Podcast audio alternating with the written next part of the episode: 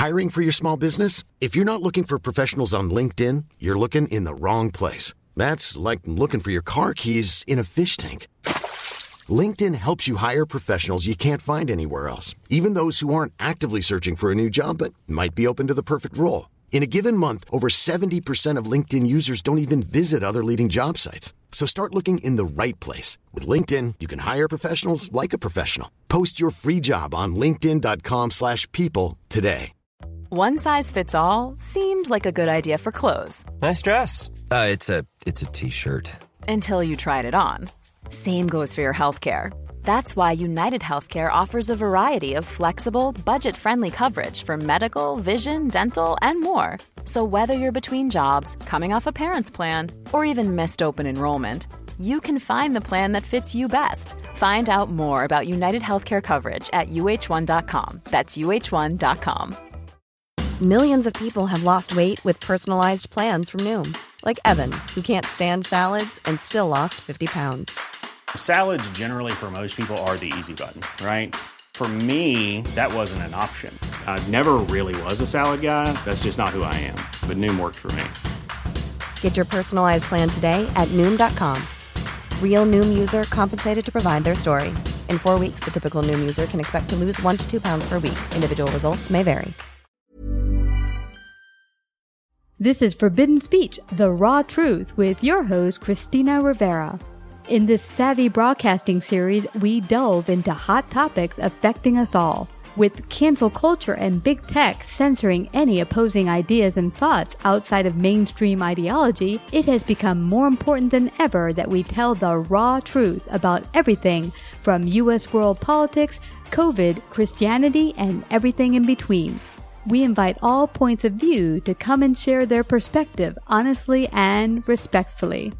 Hi, Sheri Few. Welcome to Savvy Broadcasting's uh, uh, Forbidden Speech, The Raw Truth. We're so grateful to have you here today. We're going to talk about a very important topic, one of which we've not covered on our, ch- our channel yet, but is very important, and that is what parents have to be aware of with regards to our educational system, what's really going on behind the scenes that parents might not be aware of, and what do they need to know to take charge of their children's education. You work for US PIE, and uh, that stands for United States Parents Involved in Education. And what parent doesn't want to be involved in their child's education? We hope all of them do. But before that, we talked just briefly about your kind of going into this and finding out more over 20 years ago you started to see a problem share a little bit about this background Okay, great. So, yes, when my children were in middle school about 20 years ago, I noticed um, some problems in the history curriculum. Actually, it was in geography, but you know, they they uh, put the propaganda in all sorts of subjects. But uh, I had some concerns there. And in addition, there was some very insidious sex education standards being proposed by our state board of education. Mm. So myself and other parents organized in the state where I live in South Carolina and we fought those standards. And we were successful in pointing those standards more toward an abstinence until marriage type education for the sex education. And so that is uh, what led to me forming South Carolina Parents Involved in Education. So that's how it started was at a state level in the state where I live. And so following that, we, um, we had several initiatives we were involved with, but the most um, important one was our fight against the Common Core standards. If you're mm-hmm. familiar with that, yeah. that was about 10, 12 years ago. So in South Carolina, we had a two or three year battle where we lobbied and um, gained a lot of attention from the legislature, and we mm-hmm. had a bill to repeal Common Core. So the uh, repeal bill was amended down, and it was it simply required a rewrite of standards and it left it up to the next superintendent of education to uh, be in charge of that process. Mm-hmm. That led to me running for state superintendent of education, and I narrowly missed the runoff in a nine candidate race. So it left it to another um, one of my opponents to rewrite the standards, and we ended up with Common Core rebranded, just under a different name. Hmm. So I tell you all that because it's important about uh, to understand the evolution of the national organization. So I began to communicate with other leaders around the country who had the same experience, had a long battle uh, to repeal Common Core only to have the standards rebranded. So every state in the country still has Common Core, except for Florida, because of Governor DeSantis and, and the legislature in Florida. They, they actually have done a good job in replacing those standards.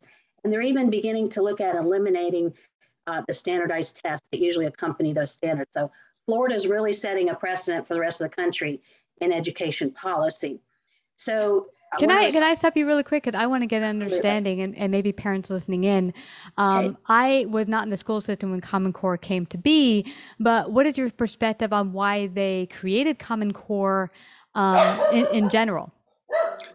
Well, it, it, was an intentional agenda, and it was about dumbing down students. You know, they've been focused on achievement gaps for many years. And so when they realized the achievement gaps just kept getting wider, what they decided to do was to lower the standard so that the expectations for the lowest uh, achieving students would, would be easier to achieve. So it was it was a dumbing down process. You know, it's there were a lot of problems with Common Core, but the one that I like to talk about and point out the most to parents is the K through three standards are developmentally inappropriate. So they cause a student to have to think abstractly, which their brains are not developmentally capable of doing. So young children, as you can imagine, this is the foundation of their education, is those early years. And young children are frustrated. Um, when we were fighting this, we would hear from parents that they're crying and don't want to go to school. And so, you know, that's a huge problem. And that's been going on for 10 years now. So what I was uh, getting around to was the uh, leaders around the country that I was speaking to had this same experience. And that's when we decided to expand into a national organization, and that's United States Parents Involved in Education. And our mission is to end the federal Department of Education and all federal education mandates, returning local and parental control to education. And that's so important because we understood that that's where all the nefarious pedagogies are coming from and it's incentivized with federal dollars. With Common Core, it was the race to the top grants. And now with critical race theory, it's uh, COVID ESSER 3 funds that are requiring school districts, when they take the money, which every state and every school district in the country took the money, mm-hmm. they had to certify that they would advance equity and inclusion and social emotional learning, which are the vehicles that they mm-hmm. use to teach critical race theory in K 12. So that's the national organization. We have 20 state chapters. Mm-hmm. And it, we're growing, as, as you can imagine, because parents are really outraged and had enough. And so this also led to what we've done over the last couple of years, which is develop a documentary. And it's called Truth and Lies in American Education. And it's going to be released the end of next week. Oh, and nice. we're real excited about it because we're going to go into detail with experts and expose the indoctrination that's happening in government schools.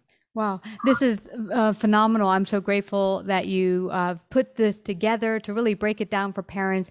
I mean, even myself taking some of the diversity diversity training through different uh, corporations and such, I see the absolute focus on victim, what I call victim boxes of certain people, whether it be gender or your skin color or your sexual orientation. And I'm like, why is everyone being put into a victim box that has everyone looking at someone based on things that are not important about you? My skin tone should not be the importance of who I am as a being, a human being. Um, I'm more than my skin tone or, you know, how I, you know, operate sexually.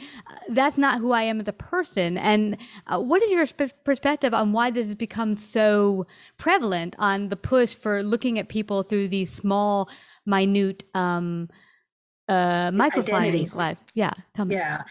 So what my research has proven is mm-hmm. that um, critical theory, so there's more than just critical race theory, critical theory itself. Uh, was founded by Marxists in Germany. Hmm. And, and there was a, you may have heard of the Frankfurt School. Yes. Well, so the Frankfurt School, where the Marxists had developed this theory during World War II, the Nazis pushed them out and they moved to America. Uh, they went to Columbia University, and that's when they began to infiltrate all of our colleges and universities. Mm. So this critical theory is um, a, it's Marxist in its roots, and it is an intentional agenda to pit people groups against one another wow. in order to collapse the society And the end goal is to um, change our form of government from a constitutional republic into a Marxist and even communist form of government. Wow. So the critical theories, uh, there's critical race theory, critical gender theory, um. Critical queer theory. So all of these theories are put together in something called culturally relevant pedagogy, which was founded by a woman named Gloria Ladson Billings in the 90s.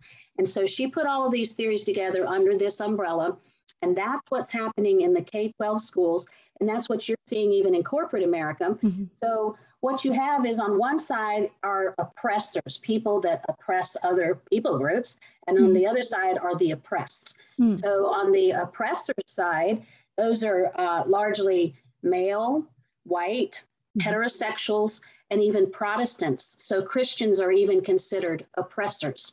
Hmm. And then on the flip side, you have um, those who are oppressed. And so it's every other race and ethnicity other than white. Mm-hmm. Uh, females are considered oppressed. Um, I don't know about you, but I don't feel very oppressed. Um, and then LGBTQ, and, and then what they call minority religions are oppressed. Mm. So the, the white heterosexual males are uh, dominating and oppressing all these other folks. Yeah. So it's it's um, it's so sad that it's come this far in our culture in America where it has permeated nearly every institution. And now that it's going down to K 12 education, people are finally recognizing that this is a huge problem. Yeah. Um, because a lot of adults have, have turned a blind eye to it and, you know, just tolerated uh, whatever their businesses or the colleges and universities were requiring of them, just doing whatever was necessary to get through. And now that it's in K 12 education, parents are very upset that their yeah. children are being, you know, and it's, you said victim boxes. Well, it is a victim mentality. Yeah. So it's not good for white kids or black kids. And here's the thing it's interesting that you mentioned this has been going on and came to Columbia University and started to initiate into the school doctrine and, and then eventually culture. Because I remember I went to high school in the late 80s, and I remember a moment I was talking to my husband earlier this week of sitting at a lunchroom table with a whole group of students that we hung out together one was black, one was Jewish. We were all different. One was Hispanic, I was white, but a whole group of different individuals. And we sat there one day talking about who's the most victimhood. I came from an Irish background. The Irish used to be indentured servants. The black girls like, well, we were enslaved and brought here against our will. And then Jews were like, we had the Holocaust. And so we were like comparing notes who had the bigger victimhood. And it was, it was, you know, we were still friends, but the idea that we were thinking like that, like who can who can get the bigger victim box? Who can raise their hand and say, "Oh, no, that's me. I'm the bigger victim." I'm like, how did we ever get there that we thought that was a good idea? Because to me, you can't grow and be your fullest potential as a human if you're thinking of yourself as a victim. You can't have both a victim and a victor. You have to choose one. Right, right. Mm-hmm. And so that's that's the the devastating effect on minority populations in mm-hmm. in my opinion because these children are taught that their um, value and worth is all dependent on white people. Mm-hmm. And so, you know, that is definitely a victim mentality and it's it certainly will hold back I think minority students from being the high achiever that they have the potential of being.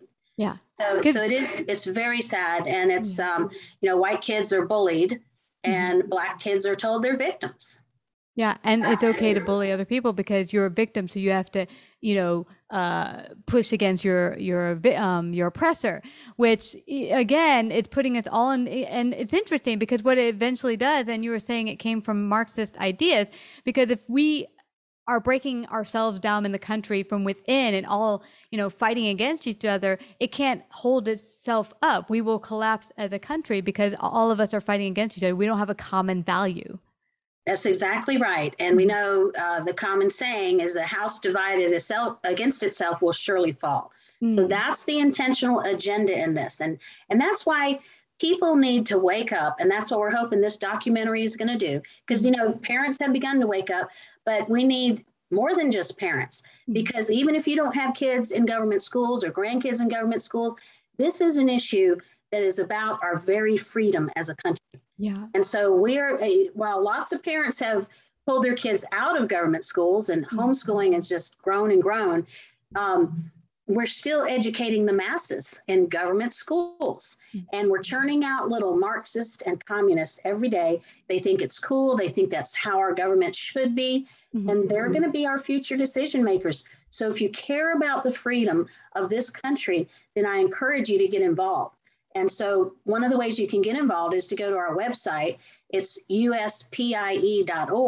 So that's for our uh, USPIE organization. You can sign up to join the movement there, and you can look to see if there's a chapter in your state that you can get involved with.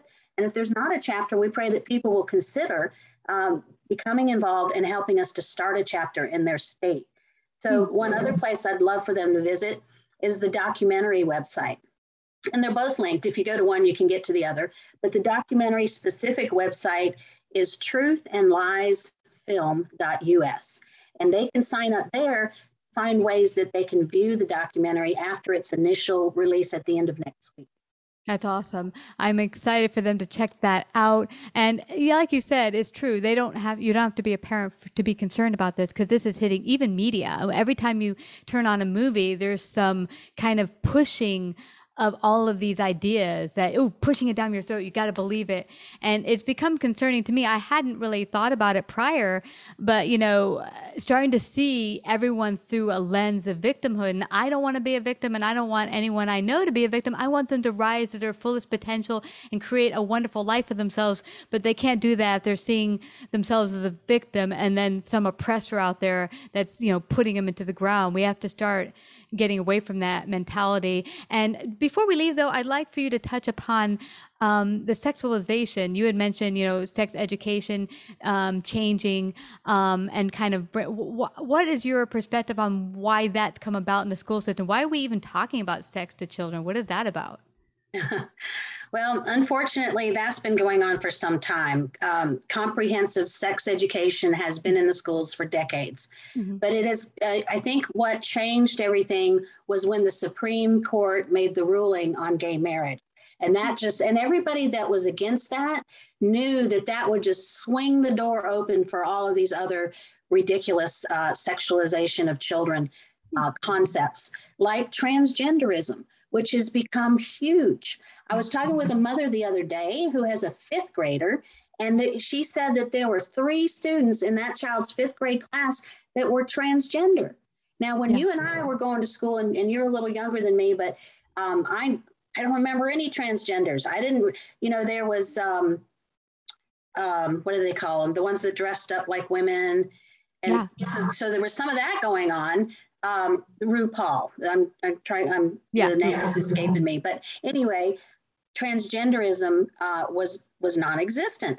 But now they're teaching children at very young ages that they possibly could be something other than their biological gender. And in our film, we interview a lawyer who started a nonprofit organization called Child Parent Rights. And she mm-hmm. is defending families um, whose children have been groomed in a transgender lifestyle, even given puberty blockers and counseling against their parents without parental consent behind their back. Yeah. So she has at least three federal cases that she's trying now. So that's why we pulled this piece into the documentary so people can see how insidious it has become. The sexualization of children, the pornography that's in the, the books and the curriculum that they're using, it, it should be illegal. It, it absolutely is illegal, but no one's enforcing the law. And you know, the same thing with critical race theory. It violates the Civil Rights Act and the, the um, Equal Protection Clause of the Constitution attorney generals need to be prosecuting this because there's already a law in the books that it violates. And you know that um, in the interview, we also, my daughter in law interviews um, Dr. Carol Swain, who's been very outspoken on critical race theory, written an excellent book about it. It's called uh, A Black Eye for America. If anybody wants to get the book, it's a great book on critical race theory. But what she told my daughter in law is that the cultural uh, culture has canceled Martin Luther King, that yes, all of yes. the work of the civil rights movement has been canceled. So, because you know, he said we were supposed to judge people by the content of the character and not by the color of their skin. And that's the opposite of what's happening today. Yeah, it absolutely is. I've, I've actually talked to my husband about that. How, yeah, I mean, probably if he were out today and talking about his message, they would uh, say, oh, no, you need to be canceled. You're totally a racist or something. I'm like, what? Uh, but you know, also what you mentioned about the sexualization, it is is quite disturbing. And like you said, when I was going to school, we we didn't have that going on. Uh, we did have talk of maybe here's some contraception if you want to have sex earlier before marriage. Um, but everything was purely scientific. They would show you all the sexual parts and and you know what's going on inside your body because you're 13, you're about to have your period or whatever. But it was clearly completely scientific um, literature based. It was no sexualization, like here's where this goes and do this with a partner at your young age and stuff like that. I mean, all of that stuff I'm seeing recently, it just just throwing me for a loop. That I can't believe you're trying to pass on to children. It's like the one thing I'm feeling is like, hey, if kids grow up and they start to go in a direction of saying, hey, I don't really feel comfortable in my own skin, let's go talk that out with a psychologist or something or a counselor. But to say in high school, oh, you don't feel like that? Okay, go in the next room. We'll give you some. Uh, hormone blockers. I mean, that's hugely destructive to their growing body. They're not even fully grown yet, and you're starting to mess with their hormone system. It's just nuts. It is. It, it's really sad. And you know, one other thing that we cover in the film, and there's actually two other things, but one that I want to mention for sure is the anti American propaganda. Mm. So children are being taught to hate their country. And, and they do they i mean that's why they think communism is cool mm-hmm. um, so that that has got to stop too i think we are the only country in the world that doesn't teach their children to be patriotic and love their country yeah. So, I mean, even the communists do that, right? So it's again this intentional agenda, and then there's the whole workforce development model of education, which came out of the Clinton era, mm-hmm. and um, so it's pigeonholing young children. They they start them about fifth grade with a survey, and then based on that survey, they determine what career field they should be in. And so then by high school, they're having to declare a major, and they're even doing away with um, diplomas in some in some states, and they're they're graduating with certificates um, of, of mastery in a certain career field. So then, what happens if you know? I had when my kids were in college, they didn't even know what they wanted to do after they graduated, and they they even majored in things like I have one son that's got a degree in English, and he works for our construction company, um, our family business. You know, so he has this degree, but he he's not applied it because he wasn't sure at that age what he wanted to do. But now we're expecting fifth graders to know yeah. what they're going to do when they when they when they grow up, and uh, that's an attempt by the government to try to control the economy. And so that's another piece of the film that we expose this government control issue and, and how it's damaging young children.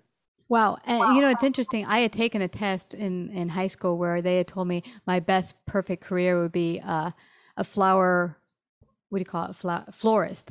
And i'm yeah. so glad i didn't go with that. But but it, it's it, it's interesting because you know you don't know. You're growing you're learning. I think and there was a guy we had on who was running for new york um, local office and he had said um, what I'd like to see is that we, at like ninth grade, we end there and then we make it uh, trade oriented where you pick different things you're interested in and then you go out and you get to intern doing it so then you get to try it on. It's like slipping on some shoes and see if you like it. Instead of going through a whole college and getting a degree in something and you're like, oh, I hate being a lawyer. It sucks. Um, mm-hmm. This way, work in a law firm, see if you like the environment, and and you know help out there. You're interning, you're getting experience for jobs later on, and you're seeing if you like to try on those shoes and that career, and see if you want to go forward. Well, you know, I think the solution is that we need to get back to um, a time honored tradition in education. And this goes back even before the founding of our country. For thousands of years, um, children were taught through a classical approach, classical education. And a lot of um, homeschool parents use classical uh, curricula. And Hillsdale College has a classical curricula, and, and they have what they call Barney charter schools where they're implementing these curricula. And so that's what we need to return to, which gives children a foundation in the core academics, teaches them how to think instead of what to think, and, and leaves the rest to the child and the family and even their faith community to see what their, their gifts are and make choices from there what their career will be. So hmm. that's what we need to return to, and that's what we're advocating for as an that's organization. Awesome. Yeah, because also often, um, and I've heard this um, many years, that people will naturally do things they're gifted at and not even consider that that could be a career vocation choice. Um, because when you're really good at something and it's something your innate ability that God has given you, you just do it and you don't consider that, oh, maybe this could be used in some fashion as a vocation.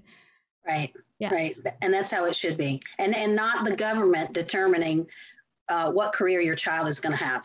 Absolutely. Well, this has been fascinating. I am so grateful you came out today to discuss this. Again, everyone could go to uh, uspie.org or they can go to truthandliesfilm.us and check out that documentary coming out, uh, you said this week, correct? Yes, the end of this week. Awesome. Well, I just have to thank you again, Sheri Few, for all the work you're doing and everyone else. Everyone, if you're a parent, if you're not, go out there, check out their website, see how you can participate and help the country, your kids, even yourself, even if you don't have children. We're all in this country and we can all help to make it better. Thank you so much, Sheri Few, for coming to Forbidden Speech, The Raw Truth, Savvy Broadcasting. Thank you, Christina, for having me. You betcha. Like, subscribe, and share this episode. To listen to more Forbidden Speech or Savvy episodes, visit savvybroadcasting.com. To find out about our paid sponsorship opportunities or how to become a guest, email Christina at lifeunscriptedradio.com.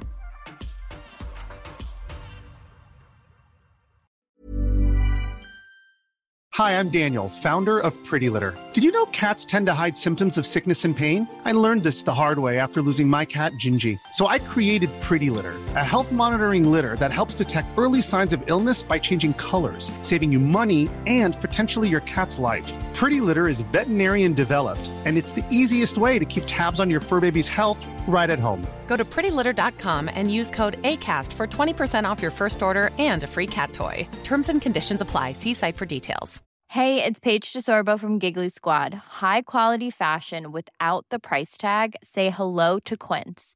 I'm snagging high end essentials like cozy cashmere sweaters, sleek leather jackets, fine jewelry, and so much more. With Quince being 50 to 80% less than similar brands and they partner with factories that prioritize safe ethical and responsible manufacturing i love that luxury quality within reach. Go to quince.com slash style to get free shipping and 365 day returns on your next order. quince.com slash style Mom deserves the best, and there's no better place to shop for Mother's Day than Whole Foods Market. They're your destination for unbeatable savings, from premium gifts to show-stopping flowers and irresistible desserts. Start by saving 33% with Prime on all body care and candles. Then get a 15-stem bunch of tulips for just $9.99 each with Prime. Round out Mom's menu with festive rosé, irresistible berry chantilly cake, and more special treats. Come celebrate Mother's Day at Whole Foods Market